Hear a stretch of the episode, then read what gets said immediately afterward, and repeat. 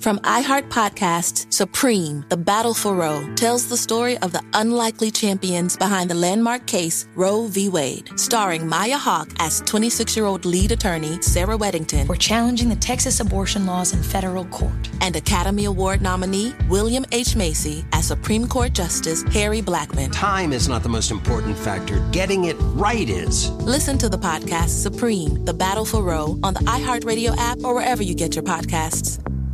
Why? Why? If you Why? have T-Mobile 5G home internet, you might be hearing this Why? a lot. Why? Every time your internet slows down during the busiest hours. Why? Why? Because your network gives priority to cell phone users. Why? Good question. Why not switch to Cox Internet with two times faster download speeds than T-Mobile 5G home internet during peak hours? Okay. Stop the whys and visit cox.com slash 5G home for details. T-Mobile prioritizes certain T-Mobile phone users over home internet users during times of congestion.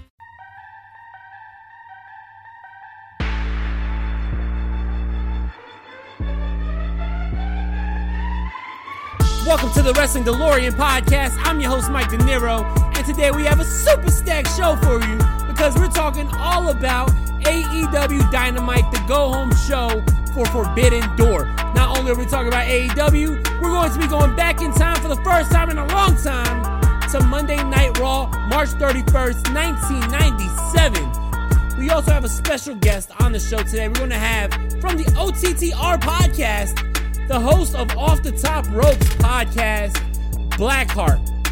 Ladies and gentlemen, shout out to all the podcasts that show me love. Shout out to OTTR, Circle of Debate, Top Rope Wrestling. Shout out to uh, Coming Down the Aisle, Dirty Heels, Kenny from the Call Up. Yo, I appreciate all my colleagues. I appreciate the League of Extraordinary podcast. I also deeply appreciate my Wrestling DeLorean passengers. Thank you for riding with the Wrestling DeLorean. I have the best fans in the world. If you don't already, follow along on Instagram at Wrestling DeLorean Pod. Follow on TikTok at Wrestling DeLorean Pod. Follow on Twitter at W underscore DeLorean Pod. Without you, there is no me. So shout out to all my Wrestling DeLorean passengers from all over the world. I love you guys so much. We're going to have a special episode on Monday because we're talking all about Forbidden Door, and I may have a special guest on that episode as well. But for now, let's cut the chit chat and let's get into the Super Stack show right now. Ladies and gentlemen, thank you for allowing me into your Friday morning routine like you do every Monday, Wednesday, and Friday here on the Wrestling DeLorean podcast. We have quite the show for you. We're going to be talking about AEW from this past Wednesday. We're going back in time like we do all the time here on the Wrestling DeLorean podcast. That's why it's the DeLorean. We go back in time. We're going to be to- going back to Monday Night Raw is War from March 31st, 1997. And we're going to be having a special guest join us, Blackheart from the OTTR podcast. We're going to discuss some of the news in the wrestling world, especially this controversy going on with Vince McMahon. Mentioned it a little bit last week on the Friday show. So we're going to get a little more in depth, a little deeper dive on this show. But first, I want to give a shout out to my sponsors at Three Falls Brand. If you don't already, follow Three Falls Brand, the best rock and wrestling merchandise on the planet and the home to Wrestling DeLorean merchandise. But I'm going to let the CEO and co founder of Three Falls Brand, Mean Gene, tell you all about the company now. Hey listeners, this is Mean Gene of Three Falls Brand. Are you a fan of wrestling? Are you also a fan of rock music? If so, check out threefallsbrand.com for all your Wrestle Punk merch. We've got tons of wrestler and band mashup designs to choose from, whether it be RVD and Black Sabbath, Atsushi Onita and the Lower Class Brats, Doink the Clown and the Adicts, or Mortis and the Misfits. We've got you covered. Also, follow us on Instagram at Three Falls Brand. Again, check us out at threefallsbrand.com and on Instagram at threefallsbrand. Thanks, and continue enjoying this episode of the Wrestling DeLorean podcast. So let's let's talk a little bit about AEW Dynamite. I thought that this was a pretty good episode, a show that had a lot going into it, especially with uh, Forbidden Door coming up this Sunday, AEW versus New Japan. There was a lot of last minute match uh, announcements. There was a lot of New Japan Pro Wrestling uh, stars being featured. Not only do we have Forbidden Door this Sunday, but we also have Blood and Guts next Wednesday. So it's going to be a big couple uh, days, a big week for AEW. Show starts out with Bryan Danielson. He comes out to discuss his uh, future for Forbidden Door and Blood and Guts. He talks highly about the whole Forbidden Door pay per view. Talks about how New Japan Pro Wrestling and AEW are the two top wrestling promotions in the world, and they're coming together for this big event. He also says that we have the best pure wrestling coming on Sunday, but next week we have the most violent wrestling as things get a little extreme and we do blood and guts, double cage, going to be really, really violent. He says that Chris Jericho paid Zack Sabre Jr. to call him out. Bryan Danielson was excited to prove Zack Sabre Jr. wrong when Zack Sabre Jr. said that he is the most technical wrestler in the world. Bryan Danielson said he was also looking forward to crushing Zack Sabre Jr.'s trachea. He said he was looking forward to getting revenge on Jericho at Blood and Guts. He was looking forward to getting his uh, match with Zack Sabre Jr. at Forbidden Door. But he has good news and he has bad news. And the bad news is that at this moment, Bryan Danielson is not cleared to wrestle at neither event.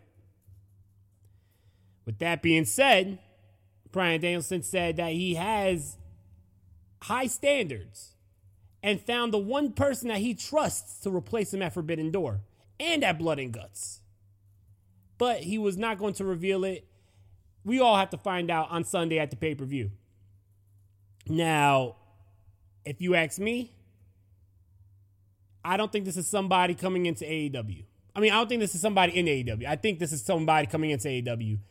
The man who I think is going to be the mystery opponent for Zack Sabre Jr and also joining the Blackpool Combat Club at Blood and Guts is a man who is really good friends with Bryan Danielson in real life. He's a man who was a tag team partner of Bryan Danielson near the end of Danielson's WWE run. And that's Claudio Castagnoli, better known as Cesaro. I think that Cesaro is going to be making his AEW uh, debut. He's going to be joining Blackpool Combat Club. He says that they're going to have the best technical matchup that AEW ever saw. And if you tell me that Claudio versus Zack Sabre Jr., that damn well could be the best technical matchup that AEW's ever saw. So I don't think Danielson's lying here.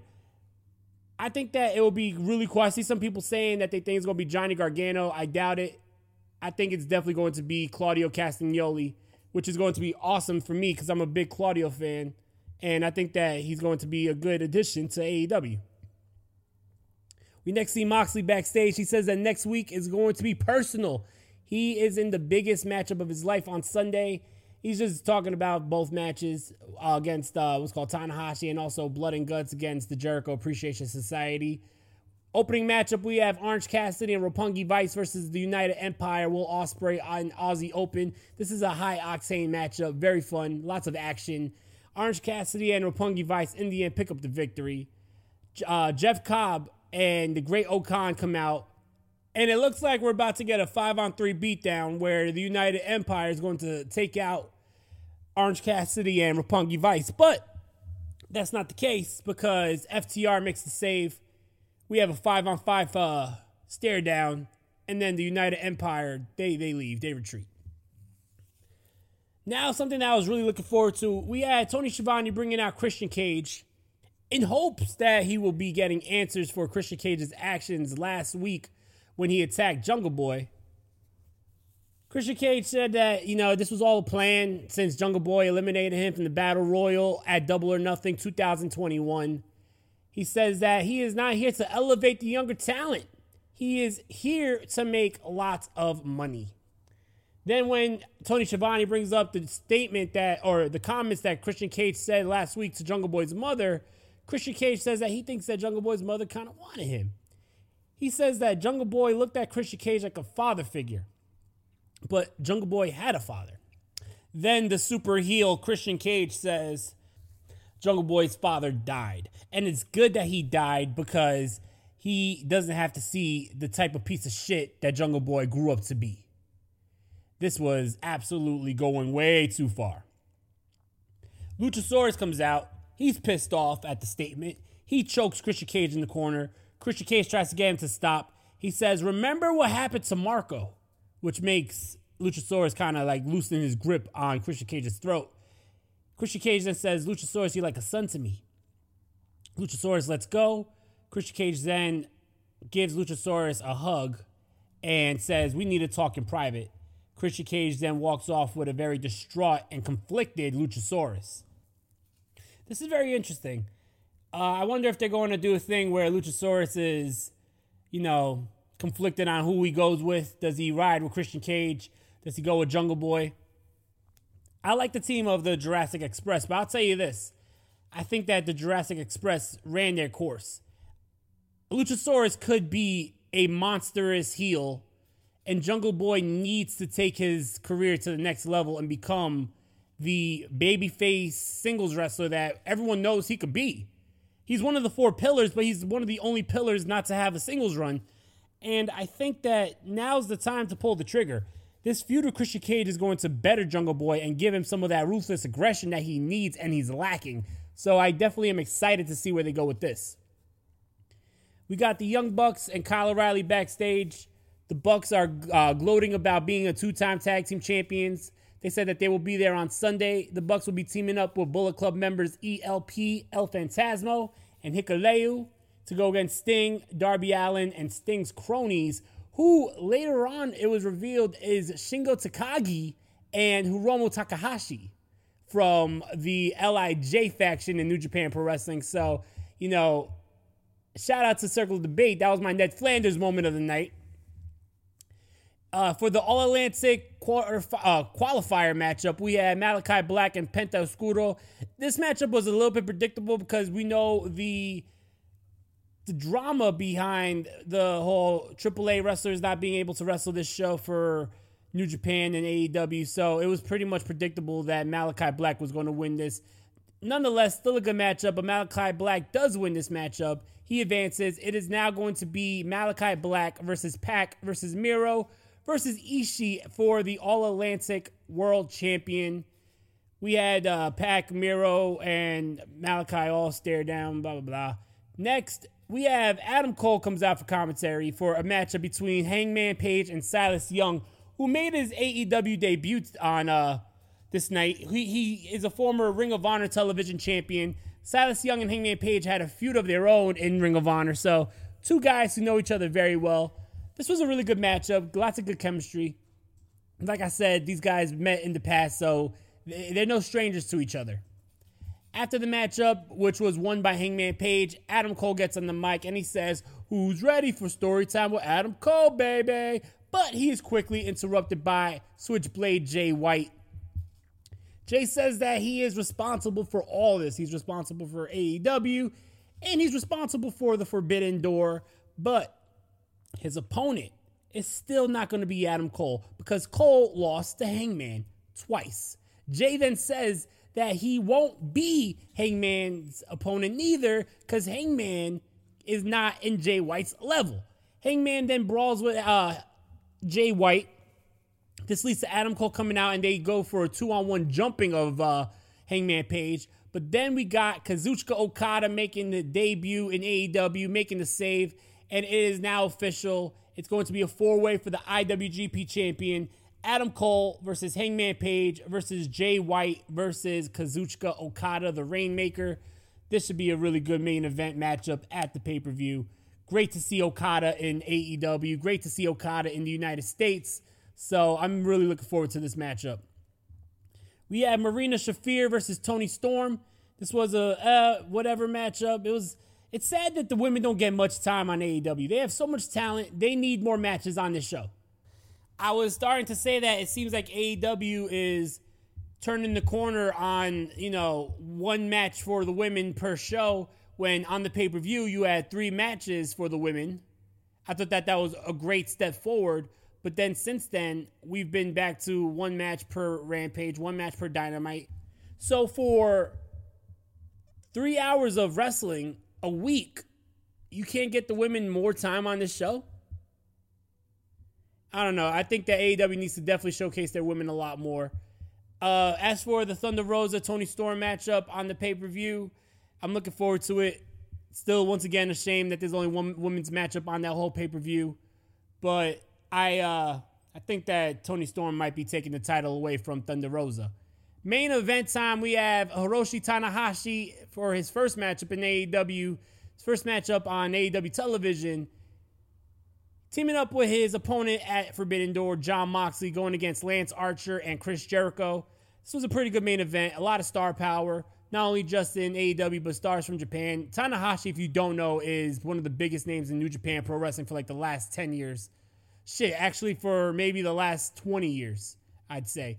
Hiroshi Tanahashi is the ace of New Japan. Uh, a good comparison would be what something I always said was Hiroshi Tanahashi is like the John Cena of New Japan Pro Wrestling. And it's cool to see him here on American television. Him mixing it up with guys like Chris Jericho, him teaming up with uh, Jon Moxley. Really good to see. In the end, it was Tanahashi hitting the high fly flow, which is a frog splash onto Lance Archer for the victory for his team. After the matchup, Chris Jericho is brawling with Eddie Kingston, which leads to uh, Sammy Guevara interfering and Wheeler Yuta. And then we got Minoru Suzuki and Shota. Then we got the Jericho Appreciation Society out. Then we had Santana Ortiz. And we just have absolute chaos all around ringside as Jon Moxley stares down Tanahashi in the ring, which seemed to go a little too long. It looked a little awkward at times. But nonetheless, a good way to close the show showcasing a giant brawl between AEW and New Japan. I'm looking forward to uh, Forbidden Door. If you want to hear my predictions on what's going to go down at Forbidden Door and who I think is going to win the matches, check me out on last night's appearance on the Circle of Debate podcast. Shout out to Circle of Debate. Shout out to Ivan. Shout out to Matt. Shout out to Chris. All the people at Circle Debate. I love you guys. Definitely check them out. I gave my predictions of Forbidden Door on their show last night, so check that out. As for this episode of AEW Dynamite, I'm giving this a strong 3.5 out of 5 stars. I do feel like it was a good go home show for the pay per view, but in the world of AEW, I feel like it's a big deal that Blood and Guts is next week, and it's kind of in the shadows of Forbidden Door. I would have had Blood and Guts be a week after next week. So in two weeks, so you could have the Fallout Forbidden Door, and then you could build up to Blood and Guts.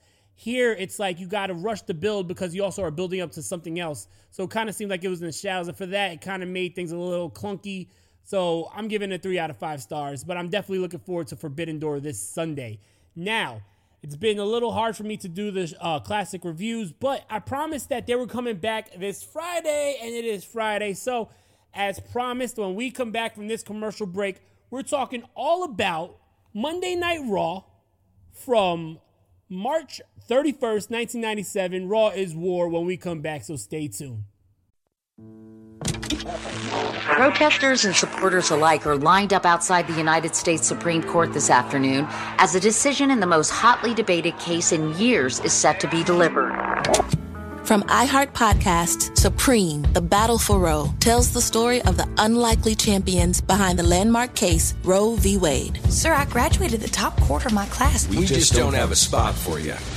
Starring Maya Hawke as 26 year old lead attorney Sarah Weddington We're challenging the Texas abortion laws in federal court. and Academy Award nominee William H. Macy as Supreme Court Justice Harry Blackmun. My chief qualification being I'm uncontroversial. You know how we both ended up on the Supreme Court? Politics? Damn right. This may be the longest of shots, but it's also the last chance for a lot of women. Time is not the most important factor. Getting it right is. I'm trying to get you to stand for something, man. Now go to it.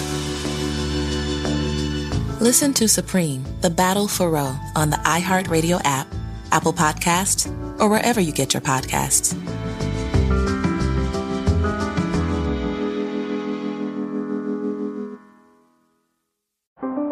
How powerful is Cox Internet? So powerful that one day, your daughter will be able to simulate a soccer match against some of the world's best players right from your backyard.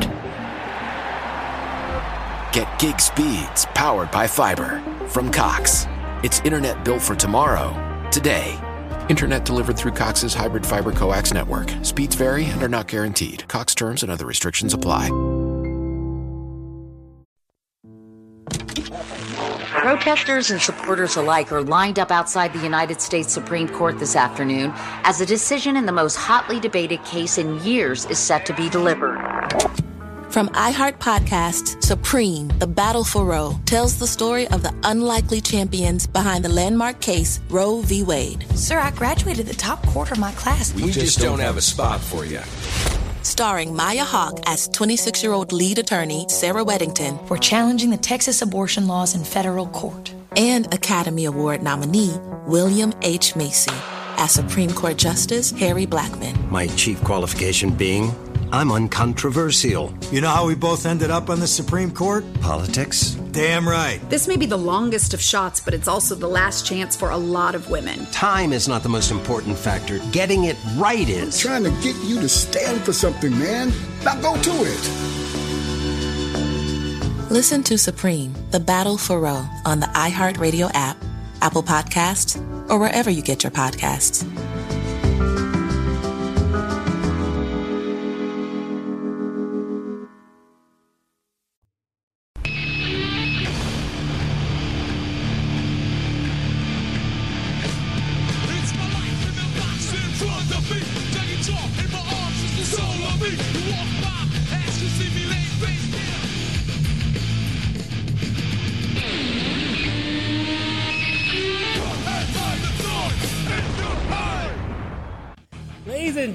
Classic wrestling reviews here on the Wrestling DeLorean podcast is back as promised. And they're not going anywhere. They're going to stay back. We're going to be doing classic reviews of Monday Night Raw, ECW, TNA, and a whole lot more. That is why we're called the Wrestling DeLorean. And with that being said, today we're going to be talking about the March 31st episode of Raw is War. This is a stacked show. Matches like Bulldog versus Owen for the European Champion, Triple H versus Goldust, Rocky Maivia versus Bret Hart, and Stone Cold Steve Austin's in the house. So let's get into this episode of Raw right now. The March 31st, 1997 episode of Raw is War starts out with the European Championship matchup between Owen Hart and the British Bulldog. Owen Hart attacks Bulldog right off the bat before the bell even rings. So early on, this is all Owen. Owen Hart hits a blatant low blow in front of referee Earl Hebner, who just watched it and gave him a warning. I don't know why that was not a DQ.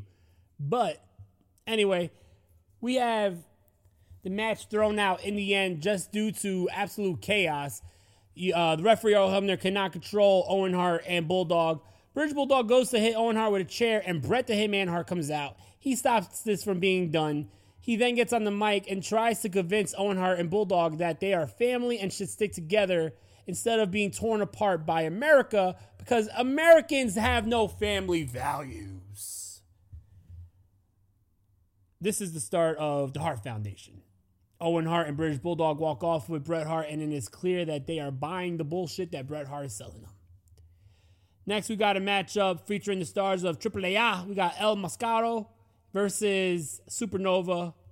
Quick matchup. El Mascaro won, but it was really just to showcase Sunny, who was on commentary doing very sunny things. Um, next, we got the Legion of Doom. They're interviewed by JR. Animal threatens Bret Hart for talking shit about America. And they say that they're going to rip out the tracheas of Owen Hart and Bulldog when they face them in Rochester at the Revenge of Taker for the WWF champions. I think it's funny because the word trachea is not something you typically hear in wrestling. And then we had on AEW Bryan Danielson threatening to kick the trachea of Zack Sabre Jr. And we have the Legions of Doom talk about ripping the trachea out of Owen Hart and British Bulldog. Anyway, next we got the roadie, Jesse James, coming out to singing his uh, song Home with My Baby Tonight, the former theme song of Jeff Jarrett. You know that shit. Spend my days working hard on the road. That shit. I could go a lifetime without ever hearing that song again, and I'd be a happy man. I don't know. Some people fucking love that shit, but Jesse James has a jobber matchup. Oh, he he has a squash matchup against a jobber, I should say. Jesse James wins. Afterwards, Honky Tonk Man gets off commentary and says that he wants Jesse James to be his man. He then offers his guitar to Jesse James. Jesse James looks like he wants to accept it. He grabs the guitar and then he just smashes it and declines. And he says that guitar is out of tune. This could have been on Saturday night, fucking Shotgun Saturday night or some shit. It didn't have to be on Raw. Anyway, we got a video package of Ken Shamrock. It looks like Ken Shamrock is going to be coming back soon to the WWF and he's going to be competing We then get Paul Bear coming out. He wants Taker back. We, if you remember, the week before this, Paul Bear was he left Mankind and he wants to rejoin Undertaker. Here, Paul Bear is apologizing to Taker and saying that he held him back all these years, and now Taker is where he properly should have been the whole time at the top of the mountain as the WWF champion. And he's begging him. He says, Please let me come home. Please let me be by your side again. Undertaker comes out. He sees that there's a casket ringside, and he locks the casket because he don't want nobody popping out at him, which typically is the reason why there'll be a casket ringside. Undertaker says that betrayal is something that he will never forget, but it may be something he's able to forgive. Undertaker then hands over the WWF title to Paul Bear, and Paul Bear looks happy. He's grinning from cheek to cheek, and then boom, Undertaker knocks Paul Bear the fuck out with a heavy right hand. He then goes after Paul Bear ringside, but this leads to Mankind coming out from under the ring and throwing a fireball like a wizard to Undertaker's face, which leads to Psycho Sid coming out and chasing off Mankind and Paul Bear. It is announced that it's going to be Psycho Sid versus Mankind next week on Raw is War. We then get the grudge match between Hunter Hearst Helmsley and Goldust. This is a very intense matchup for a very intense feud. The match gets thrown out though after officials can't break it up. Pat Patterson comes out. He brawls with Triple H for some reason. Chyna takes out Pat Patterson. Goldust takes out Triple H, and then Goldust threatens Chyna to hit her. They have a stare down. This feud is far from over. I like the intensity in this feud though. Then Stone Cold Steve Austin comes out. He makes his way to the ring. He's going to be interviewed by Vince McMahon. Austin is pissed. He says that he never quit at WrestleMania. He says that Bret Hart on his best day cannot beat him. He cannot get the job done. Stone Cold will not quit to that piece of trash. He says, speaking of piece of trash, Bret Hart is the biggest piece of trash he's ever met in his life. And he said, since he became the King of the Ring in 1996, I have my heart set out on one thing, and that is whipping ass. Bret Hart is on the Tron, and he says that Stone Cold has some nerve showing up. Bret Hart says that he is finished with Austin, and he will not wrestle him again. Stone Cold says that you got to kill him to be finished with him. He says one day he's going to be standing over Bret Hart's grave, and the grave is going to say, Here lies Bret the Hitman Hart, the biggest son of a bitch that ever lived. And he is here because Stone Cold whipped his ass, and that's the bottom line, because Stone Cold said so. Speaking of Bret the Hitman Hart, he's featured a lot in this matchup. Oh, a lot in the show. As he was in the main event, he is going against Rocky Maivia for the WWF Intercontinental title good showing for both men. Rocky Maivia shown that very young in his career, he is able to hang with a wrestler like Bret the Hitman Hart. The match is thrown out when Bret the Hitman Hart has a figure four leg lock on the ring post and refuses to break it. So the referee throws out the match. Now, I, I, I hate this shit because you have two title matches thrown out, and then you have the match between Bret Hart, I mean, Triple H and Goldust thrown out. Like, come on, are we going to get clean finishes? If it's not a squash match, we don't get clean finishes on Raw, which is something that we still don't see to this day. But like, come on, why would you waste your opportunity to get DQ'd in a title match? Doesn't Bret Hart want to be the Intercontinental Champion? I mean, shit, he talks all that shit about America. The Intercontinental Champion supposed to represent the world. Wouldn't that be fitting for Bret Hart to become the champion of the world? I don't know. But nonetheless, Bret Hart doesn't break up the figure four until Stone Cold Steve Austin attacks Bret Hart ringside. But then we have Owen Hart and British Bulldog coming out and attacking Stone Cold Steve Austin until the Legion of Doom makes the save. And we go off the air with Stone Cold, The Rock, and the Legion of Doom standing tall in the ring. This was a stacked episode of Raw with a lot of stacked matches, but those matches didn't have real finishes, so I can't really say it was a good episode of Raw. I'm giving this a three out of five, though. I enjoyed it, and I'm looking forward to what's to come next week on Monday Night Raw. Now, when we come back, we're going back into the present time, and we're going to be joined by Blackheart from the Off the Top Ropes podcast, and we're going to be talking about the controversy going on in the WWE. So stay tuned. How powerful is Cox Internet? So powerful that one day your daughter will be able to simulate a soccer match against some of the world's best players right from your backyard. Get gig speeds powered by fiber from Cox. It's internet built for tomorrow, today. Internet delivered through Cox's hybrid fiber coax network. Speeds vary and are not guaranteed. Cox terms and other restrictions apply. From iHeart Podcasts, Supreme, The Battle for Roe tells the story of the unlikely champions behind the landmark case Roe v. Wade, starring Maya Hawke as 26 year old lead attorney Sarah Weddington. We're challenging the Texas abortion laws in federal court. And Academy Award nominee William H. Macy as Supreme Court Justice Harry Blackmun. Time is not the most important factor. Getting it right is. Listen to the podcast Supreme, The Battle for Roe on the iHeartRadio app or wherever you get your podcasts. Why? Why? If you Why? have T-Mobile 5G home internet, you might be hearing this Why? a lot. Why? Every time your internet slows down during the busiest hours. Why? Why? Because your network gives priority to cell phone users. Why? Good question. Why not switch to Cox Internet with two times faster download speeds than T-Mobile 5G home internet during peak hours? Okay. Stop the whys and visit cox.com slash 5G home for details. T-Mobile prioritizes certain T-Mobile phone users over home internet users during times of congestion.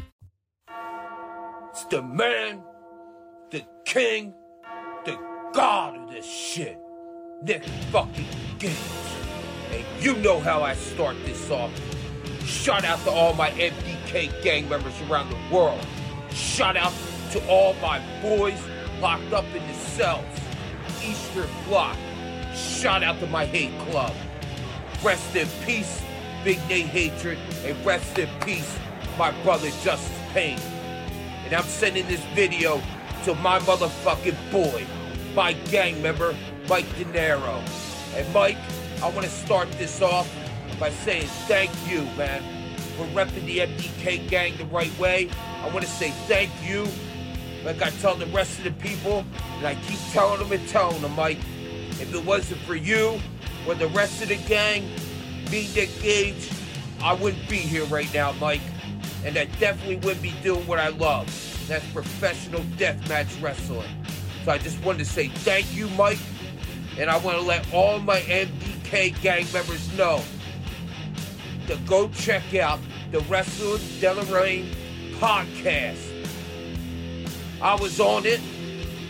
It was a dope ass podcast. We had awesome conversation. It was one of my favorite podcasts I did. And I don't do many. And I've done some big ones. And this one was one of my favorites. So go check out the DeLorean podcast every Monday, Wednesday, and Friday. They do this shit three days a week. So from the king of this shit, from the god of deathmatch wrestling, go check out the DeLorean podcast. And remember, they do it three times a week. They ain't slacking, they're on top of their game. They do it Monday, Wednesday, and Friday. And you know what it is. It's MDK all fucking day. And Mike, I would love to be on your podcast again, man. I have a very special guest today. I'm here with my homie Blackheart from Off the Top Ropes podcast. Now, you heard me talk about Off the Top Ropes many times here on the podcast before. You heard me talk about WrestleNary. Of course, I'm the WrestleNary champion, not to toot my own horn. But so I got I got to bring the main man. I had to bring the host of Off the Top Ropes, the Wrestling DeLorean. So he is here today. So thank you for coming, man. Shout out to the Wrestling DeLorean podcast. Shout out to you, Mike Nero, our OTTR Wrestling champion. Uh, still can, still contract, and yeah, he actually won this whole goddamn thing. So he's going to be returning back and forth, defending that title. Will come back after July 29th, where we have the season two of WrestleNary coming out soon, and a lot more stuff. Come check us out, ladies and gentlemen. Don't want to miss out. Now you, are the man with all the questions, right? You always ask the questions on WrestleNary. When we gonna see you step into the ring? Never. We never. I, think, say that's like I, the... think, nah, I think people like it this way, so I would probably keep the mystique. And if someone else creates some questions, then y'all can, you know, y'all can try to do it. I feel you, man. But all right, so today we got a special episode. We we uh don't typically go deep diving into news and shit, but there's a lot of go- a lot going down with WWE, a lot going down with the whole allegations and scandals. I briefly talked about it on Friday after SmackDown after Vince McMahon made his appearance, but I thought we could get you know a little more deep into it. So overall, what's your thoughts on everything that's going down right now with Vince McMahon and the scandal and the hush money and all that bullshit? Kind of said this for a long time, so I'm gonna reiterate myself in this in this case. Vince McMahon is one of the biggest pimps in all of professional wrestling. And matter of fact, shout out to New Jack, God bless his soul, because he was the one that actually made that line. Um, so that he's one of the biggest pimps in professional wrestling history. Once he's done with your ass, you're in the trash. Move on to a new toy, whatever the case may be. But now the extension web we weave between him, John Laurinaitis, and um, Kevin Dunn with embezzling money on top of that.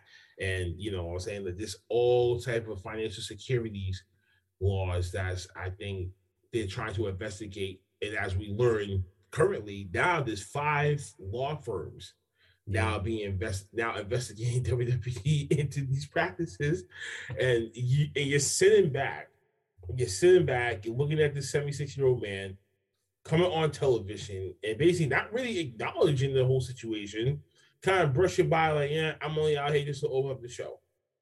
I think he knows. I mean, he, I mean, he knows what the fuck that he's doing. I mean, there, there, there's no other story that you can tell that you know he's done in the past, past scandals, past situations, and people just went Mysterioso. I mean, the Owen Hart death is still, you know, being the basis of it today. Who's responsible for what? And we're never gonna see that man in the WWE Hall of Fame. Yeah. Because of that. Um, so there's a lot of things that this man had left had did in the past that got swept under the rug. I wouldn't want to be him in his shoes. And then somehow there's more people that come forward about the situation as well. That's going to make his situation more worse. Can't I can't potentially see this man doing any jail time. I know that one for a fact. Rich people do not rich people do not do jail time like that. Not no serious, you know. Not for this. After everything else, jail time will go to like a serious facility where you know if he's part of the general population, more likely he would be someone's bitch. That you know, that's not that's not gonna happen. I think money can make sure that you be located to somewhere else.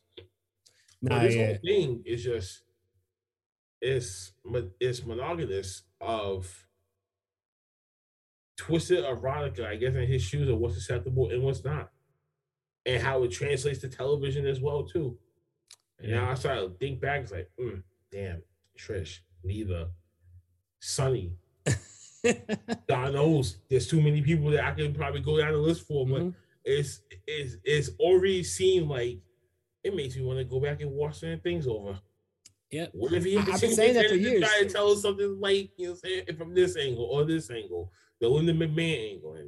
Mhm. yeah, Wild shit. This man used to. If you was a blonde diva back in the day, you know you had a storyline coming up where you was gonna be making out with Vince McMahon in his office. Like Sable. exact Sable, that was a whole scandal too. And then she came back. And then what did they do? They made more storylines with them making out and doing all that other shit. Mhm. Man, Vince is a wild motherfucker, yo. He's a demon, I'm telling you. Like some of the shit that came out this man's mind, just storyline wise. Like I remember uh the Vince McMahon DVD that the WWE put out, right? This is not even rumored. This is coming from the WWE. Stephanie McMahon talked about how she turned down a storyline when she was pregnant, where it was going to be revealed that Vince McMahon is the father of her child. Like was that This- was drove away, drove away so many damn sponsors, so many bad behind that. It would have been one of the most detrimental moments I think they would have definitely felt more affected by, and lots of other people probably wouldn't be there or probably wouldn't even talk about them. Now, like that, that's the type of twisted shit that this guy comes up creatively. I can only imagine like the type of shit he's into in his personal life. But still, I mean, it's just crazy. I never thought that because Vince McMahon, he walks around like he's untouchable, right? I never thought I'd see the day where he would step down as CEO and chairman. But a lot of people, they are, I believe, blowing this up way out of proportion. Stephanie McMahon is the you know the interim GM, not GM, interim uh, chairwoman or whatever, CEO. C- You know damn well Vince McMahon is still running that show. He's still in charge of creative, never stepped down from creative. Stephanie is probably doing everything that Vince wants her to do. So it's like, what actually is going to be the change here? And I think that him coming out on Raw and SmackDown and just like totally trying to be the baby face and shit, you know what I mean? Pl- doing the cheap, whatever, what was it on SmackDown? They were in Minneapolis, Minnesota, doing the cheap popper. oh, here in Minneapolis. Uh. Like, bro, we last time we saw you, you was getting stunned by Stone Cold at WrestleMania as a heel. Now all of a sudden you got these allegations that make you like a real life heel, and you're over here trying to be babyface because now you're in the public light. It's wild. Like this guy is a fucking weirdo, and the people. I'm surprised that the motherfucking people in the crowd actually are cheering him. I see motherfuckers bowing to him. This is wild, yeah. Because people people in the WWE bubble don't leave the WWE bubble. Yeah. And whatever that they may feel is how they're going to react. Compared to if you go to other promotions, you look at the audience there, they are more vocalized than anything else. So we know that stigma about WWE fixing up, you know, re-editing certain um certain fan signs, i.e. the Sasha Banks um sign from the previous week and how they blurred that one out, which is kind of foul that you do that. That's basically saying something. Are we gonna talk about that? You know, this so like there's more, there's more to BCI when it comes to this. Definitely in Vince McMahon, if I was Vince McMahon, I really would be, I really would be calling on some serious, powerful allies to have my back and right about now. This feels like a Donald Trump groping situation where it never, where it got noticed, but it never went anything forward besides, you know, some pretty small trumped up charges, but the girl didn't do anything. You know, it's gonna be one of these things, unless, like I said to you earlier, if more people get involved and more people that lost money or lost like shares through WWE comes forward and say about all this infract um this this all these infractions behind the scenes, that can create that that can create more of a case. So they I mean, yeah, they're blowing out of they're blowing out of proportion because number one, the Wall Street Journal was the one that reported it first. And Wall in the Wall Street Journal, that's a Republican journal. So like I said, that's that's a Republican journalistic site. Yeah. You know what I'm saying? Vince McMahon, he's a Republican. Why do you think him and Donald Trump are so close? Yeah, Linda's in Trump's cabinet. Like, Yes. yeah. So this so there's a lot. So like I said, like there's a lot that that comes into this thing that BCI and people probably don't understand to its full entirety, or they actually would just rock with him Jimmy just because they could be some, you know, narcissistic people themselves. So So people are weird. The world's so unbalanced right now. Forget it. Just the inmates are gonna be ruling the fuck out of side if this man will ever become president. please, that that would be insane. But so we know what's called. There was also um other people involved, like you said, with uh the whole scandal. John Laurinaitis is a guy who's probably going to be the fall guy on the all this. He's probably going to lose his job, and you know, this we've seen this before, where whenever WWE gets in a little trouble, they fire any fall guy they could. And they don't give the blame to the guy who should be at blame, Vince McMahon, right? We've seen it happen where Eric Bischoff was the fall guy for SmackDown's ratings dropping. We've seen Paul Heyman as the fall guy for ECW's reboot not, you know, popping and shit. So it's like, do you ever can you ever see a change happily actually happening in the WWE? Can you ever see Vince McMahon truly stepping down, stepping away, and going, you know, just into what was it? The, the I don't know, man. Does he walk away? Does he leave the WWE? Is he embarrassing himself, ruining his legacy by being involved in all this at this point? I see that this is like a it's kind of one of those like rabbit holes that we're gonna go down and try to figure out the the mind frame of events. I don't know what the hell this man is thinking right now in this day and age for you know someone that could be lifting over a thousand pounds, but yet you have the sexual depriving shit like that. Like you could be buying out a fucking strip club your damn self and have a have, have a time of your life. Why you have to go to this measure? You know what I'm saying? And I mean, I think Dukes, I think Dukes probably would know how to fuck this feels. Some people would, would rather pay to play They'd rather go and take something that don't belong to them. So, and people get that. I'm so sorry. but Shout out um, Dukes. but um, yeah, but this this whole I mean, okay, okay, okay, okay. Back to seriousness. So so with Vince, this is more of it's what the it, it, it's what the board finds out, and if it's majority or unanimous votes is what's going to be pretty much the big thing here. They can vote him out. Yo, take your shares or sell your shares. Walk out with this money. Just go Yeah. they I mean they could potentially do that, but I don't see them backing backdoor him like that. And if that does, that means Nick Khan is really working his magic behind the scenes and he's letting everything fall into place. Sometimes you don't even need to Yeah. say too much. Just do your just do your job behind the scenes. Don't say too much, and then let people think that you're a fucking idiot. Mhm. And he's playing it like a fucking savant.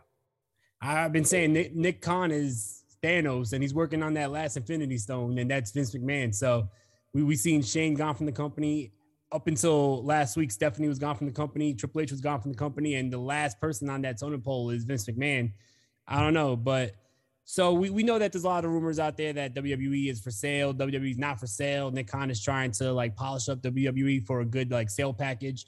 Do you think that this hurts that, or do you think that WWE is going to try to sell faster now because of all these allegations? Nah, they ain't gonna try to sell faster. It's more of what happens to Vince that's gonna cause this.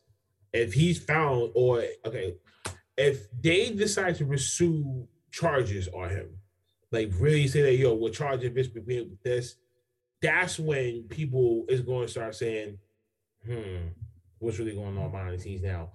And the shares, the stockholders are going to be divvied up variously due to what happens. So as of right now, doing this whole thing, it, I think this stock's been down like three percent since last week.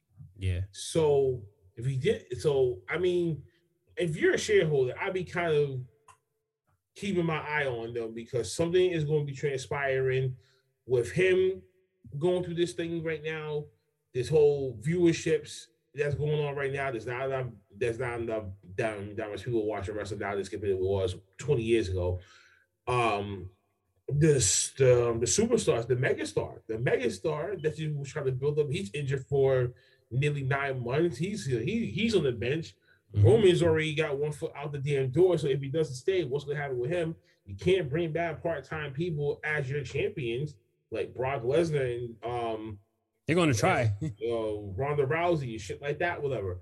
That's what's gonna be detrimental to that locker room. And you really don't have that much big stars that can be propelling the BUK. This is the face of the company now. And so Vince is in a Vince is in a situation where he has to play this thing like a chessboard.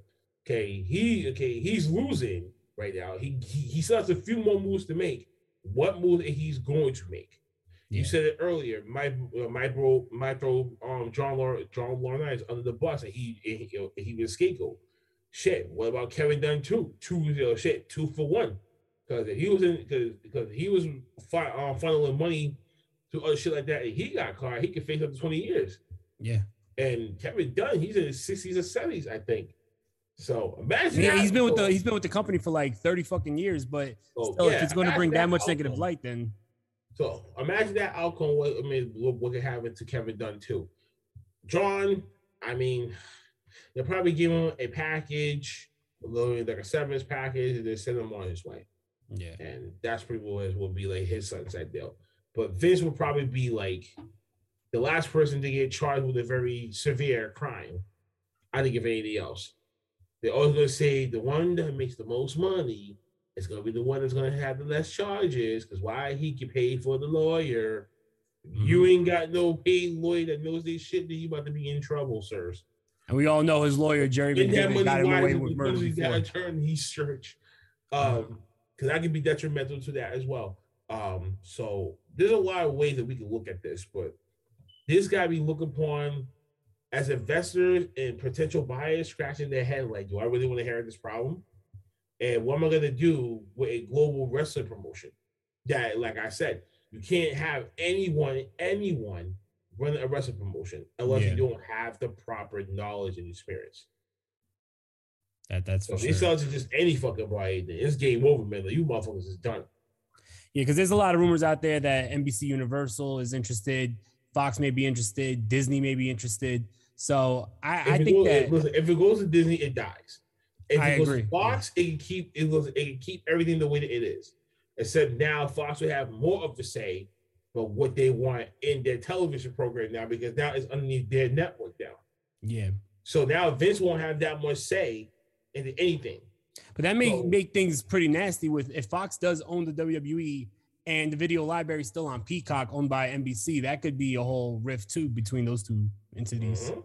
So it could be, you know, it's really interesting. But I don't I definitely agree. If they do go Disney, then yeah, you know, the fucking WWE's den because I can't I can't picture watching Attitude Era shit on Disney Plus. You know what I mean? It ain't gonna happen. They're going to fucking polish that shit up. It's going to probably, you know, be ran studio wrestling and they're going to make it real kid friendly.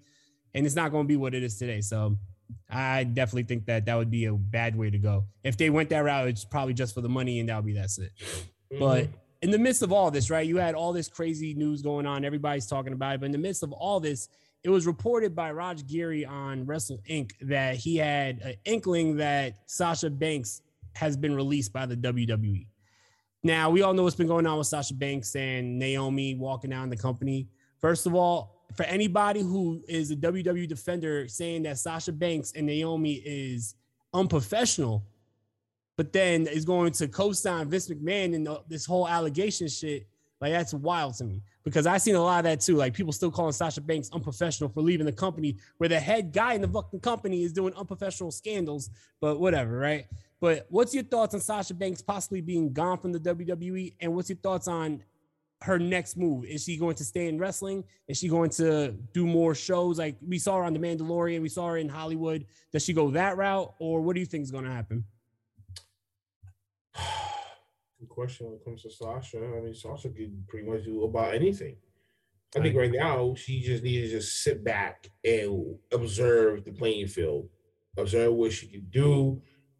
Think about it. Sasha's like what in her third, I think it was her mid thirties, right? If I I'm believe so. Yeah. She's still got time. She's still got time to squeeze in maybe one more run and potentially try to get involved into some acting projects and, and everything like that.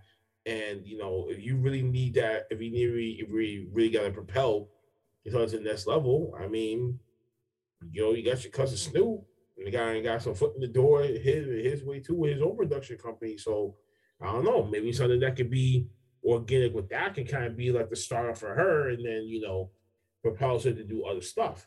I mean, like I said, she's a beautiful. I mean, uh, she's a great woman too. So I think a lot of people would know her based off face recognition.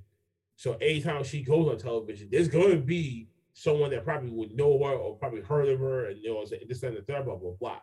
And Hollywood like that. They they they lay fresh faces that they never have been exploited like that to the max Mhm. before.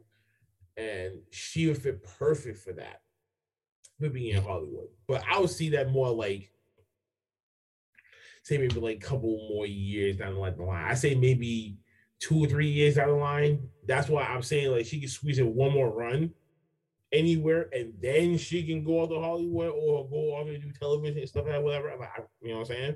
I mean, the world, the world should be the oyster, but um, yeah, let Sasha fall back, let her look at the map. My guess is she probably will have one more run somewhere, and then at the same time, she's gonna try to do this media stuff until something's kind of concrete. Like, okay, like this is about to be hers. Now, what's she gonna do about this company over here? Is she gonna wrap up business, or is she gonna stay and then, when contract expires, leave and then go off and handle your business there? That's what I think about this. So if she does stay in wrestling, where would you like to see her go? Well, she'll be a great, she'll make a great addition to the Impact Wrestling um, locker room.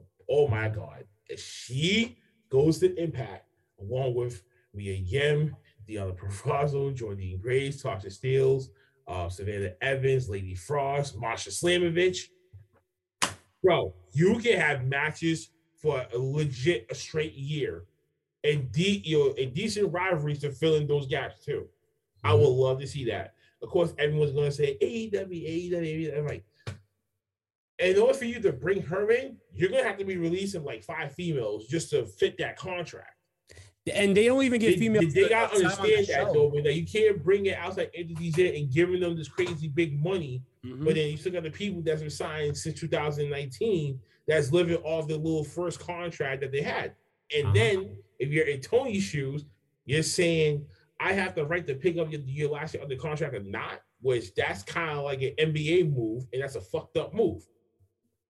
You know what I'm saying? Basically, Yeah. now we're nah, we're not gonna let you go. We're gonna keep it for one more year, and then we'll let your ass go.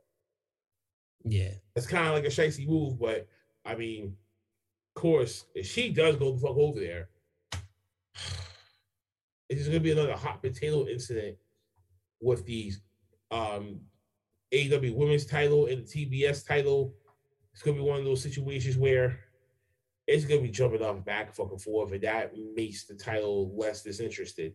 And to be honest with you, we don't need to see any more additions in AEW. They need to start subtracting, shaving off, and starting to, you know, get that locker room size to what it is and figure out what the fuck they're gonna do with Ring of Honor. And she's too Yeah. big to go on Ring of Honor. So there's no fucking way I want to see her the fuck over there.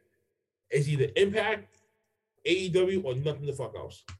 Yeah, I agree with that. I mean, I know a lot of people. This the sexy pick is AEW, but I mean they have so much talent over there in the women's division to begin with, and they only give them like one or two matches a week, and they have five hours of television. So if I'm Sasha Banks, I'm looking at that as that's a downgrade from the WWE's women's division where they actually get more time. And I'm looking at Impact as everything that Sasha Banks is asking for I mean, now in WWE. definitely- I mean, listen, she's definitely gonna get the time because that's who that's who the fuck she is. She ain't no fucking have like have these women in that fucking locker room. Like you're putting Britt Baker on TV, knowing for damn well she's nowhere near Sasha's level. And we see more of Britt than more of the real in-ring performers and workers behind the scenes in AEW. So she would have came in, she's taking Britt Baker's spot or it's or it's going to be this whole Tony bringing in people from from other companies because he think that he can't trust his own locker room. Yeah, I could see that too. But I, I think that Impact is the perfect landing spot for her because, like I was saying, everything that she wants now in the WWE, Impact has. Impact mm-hmm. does put a lot of emphasis on their knockouts tag team division. They do put a lot of emphasis on the women. They get a lot of time. Look at Slammiversary. They were in a marquee matchup, the Queen of the Mountain matchup, made history, the first ever Queen of the Mountain matchup, co-main event, great matchup. If I'm looking at that, I'm Sasha Banks. I'm like, yo, that's where I want to be because you see the respect that they give the women in that company. So definitely, I'm I'm all with it. I, I'm a big AEW fan, but I'm a bigger Impact Wrestling fan. I've been saying it for a long time on this podcast. I even said it yesterday. Impact Wrestling is the most consistent company right now, in my opinion.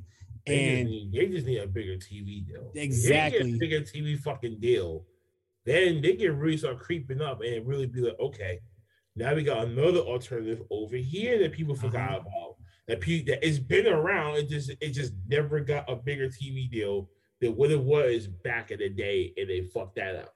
Exactly. Now there's there's other great options out there too. I know MLW is trying to really build a women's division. We see Taya Valkyrie over there. I'm a big MLW fan too, but I think that MLW may be a little too small for Sasha Banks right now. So yeah, Impact Wrestling will be the perfect landing spot for her.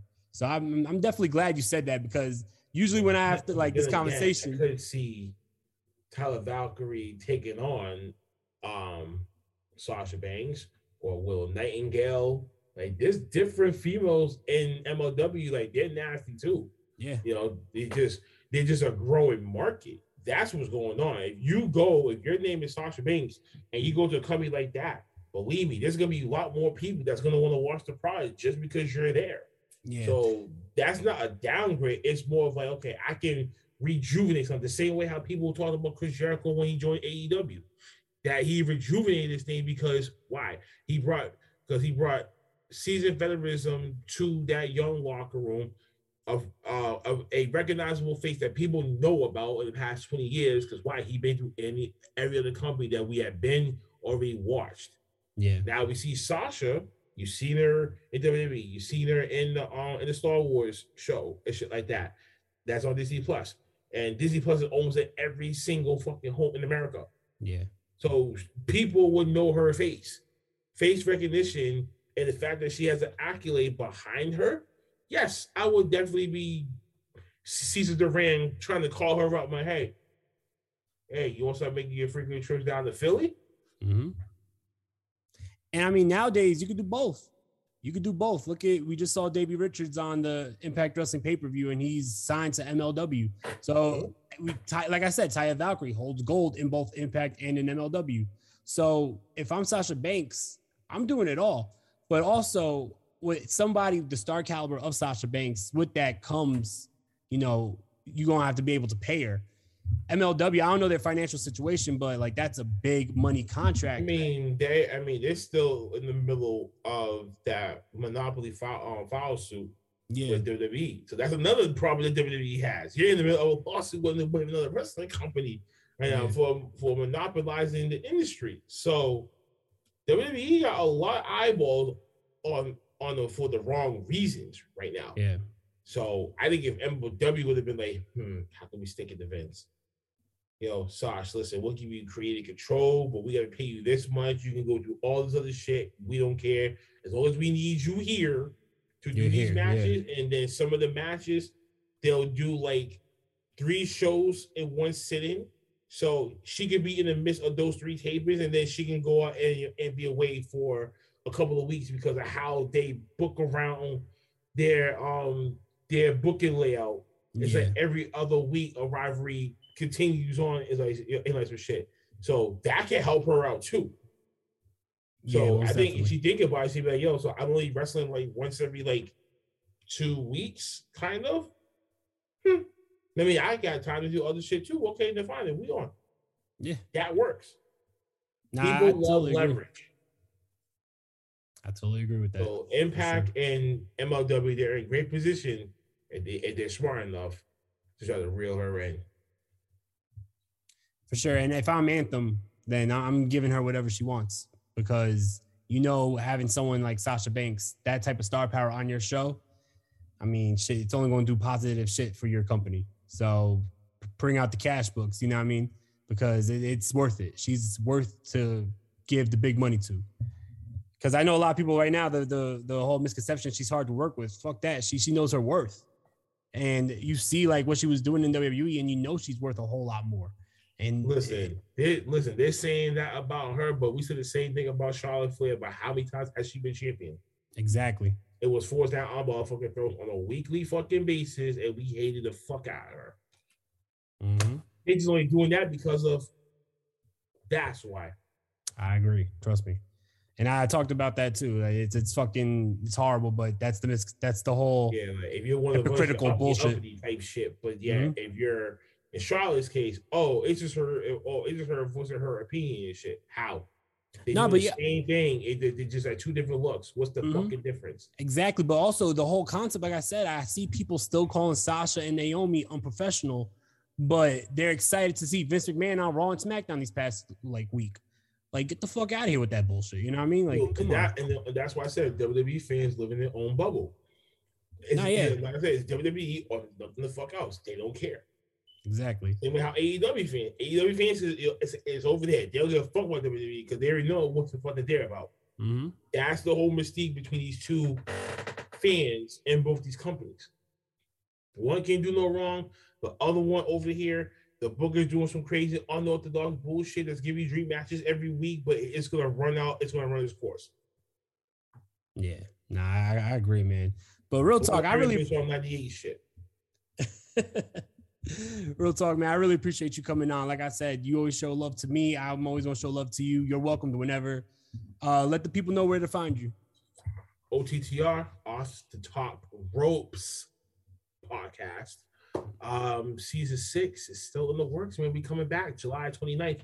You catch us on Facebook, YouTube, and Twitch, as well as multiple audio platforms, just wherever that you get your podcast from. Type us in the search bar. You probably see us pop up in that bitch. Um, definitely for the commission talk, for WrestleNary, you know, your Mike your OTTR, uh, your OTTR wrestling champion. Last week of wrestling, Um, damn, there's so much that we got in there. We got the very first all women's pro wrestling show coming out, the CNC Connection, starring all homegirls, Sharcy and Queen Courtney, as as we're gonna dub her. Just uh, the series premiere July 23rd at 7 p.m. Eastern Standard Time on you exclusively on YouTube, Facebook, and Twitch. Um, custom merchandise too. DecoSlides.com to get the slides for the summer. Bonfire.com to crop to crop some of the new merch and old merch, and so is teesprings.com as well. Check out the website at off the top ropes podcast.wordpress.com. And we got some other stuff coming for y'all, man. So it's been a busy body. So salute- Everybody better salute- fucking shout out to the subscribe. gang, man.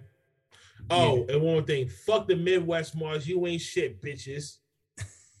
Period, nigga. No, now I'm on your ass. I can't wait to come back for season six. I got a lot more shit to say.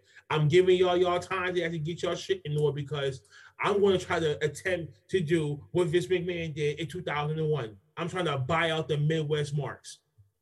Now that podcast will be under my tutelage. Believe that. Fuck the motherfuckers, bitch ass niggas.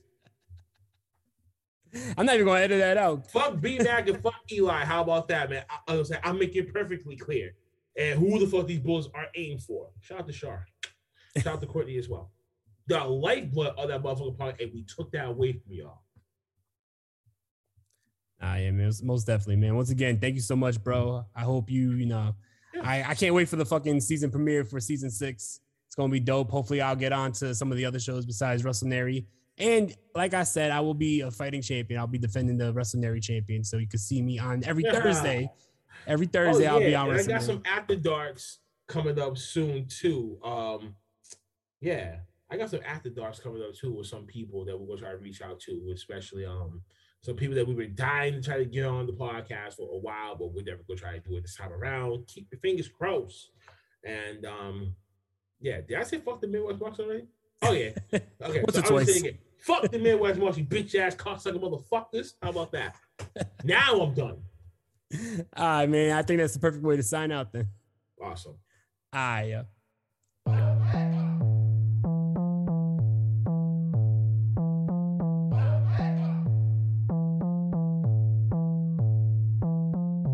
Niggas acting tough in the hood. Till the wolves come. Bitches let it drink in the club. Till the wolves come. Surrounded by the sheep in the street. Till the wolves come. Everyone strip on the floor. We the wolves done. Who could fuck with De Niro? I got a Snyder extender clip, so who wanna play hero? Go bad shit like Ozzy, I was born in the darkness. Oh, you the wolf till we pull up and you're harmless. So pray to Allah, the Don Dada, the top shotter, the top spot, final boss you cross, that's when your ride stop. Basquiat with that white chalk, triggers, finger streaks, while leave your brains on the sidewalk. Niggas acting tough in the hood. Till the wolves come. Bitches let it drink in the club. Till the wolves come. Surrounded by the sheep in the street. Till the wolves come. Everyone strip on the floor. We the wolves done. Heard them got them niggas, they be moving in the packs. Think the shit is sweet, they be plotting in the back. Summertime, better be careful where you at. No matter addy, nigga, we gon' get you where you lack. Dipping, creeping through the night is precise. Catch a nigga slipping for his ice worth your life.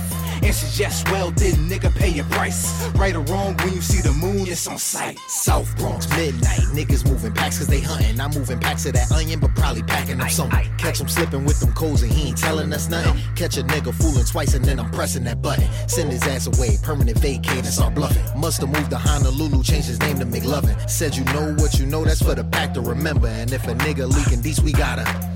Niggas say the dead don't talk, but that money do. If I put a hole in his melon, I bet his honey do. Shorty keep crying and screaming like that's helping you. Bullets gave his brain a period for that decimal. I Niggas acting tough in the hood. Till the wolves come. Bitches let it drink in the club. Till the wolves come. Surrounded by the sheep in the street. Till the wolves come. Everyone strip on the floor. We the wolves done. Heard them got them niggas, they be moving in the packs. Think the shit is sweet, they be plotting in the back. Summertime, better be careful where you at. No matter addy, nigga, we gon' get you where you lack. Dipping, creeping through the night is precise. Catch a nigga slipping for his ice worth your life. Answers yes, well, did nigga pay your price? Right or wrong, when you see the moon, it's on sight.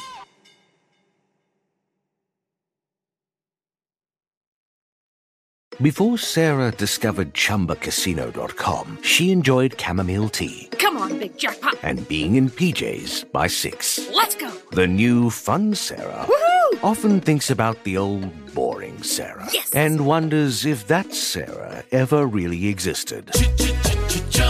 Chumba Casino has over 100 casino style games. So join today and play for free for your chance to redeem some serious prizes. No purchase necessary. Void where prohibited by law. 18 plus. Terms and conditions apply. See website for details. With Lucky Land slots, you can get lucky just about anywhere. Dearly beloved, we are gathered here today to. Has anyone seen the bride and groom? Sorry, sorry, we're here. We were getting lucky in the limo and we lost track of time. No, Lucky Land Casino, with cash prizes that add up quicker than a guest registry. In that case, I pronounce you lucky. Play for free at LuckyLandSlots.com. Daily bonuses are waiting. No purchase necessary. Void where prohibited by law. 18 plus. Terms and conditions apply. See website for details.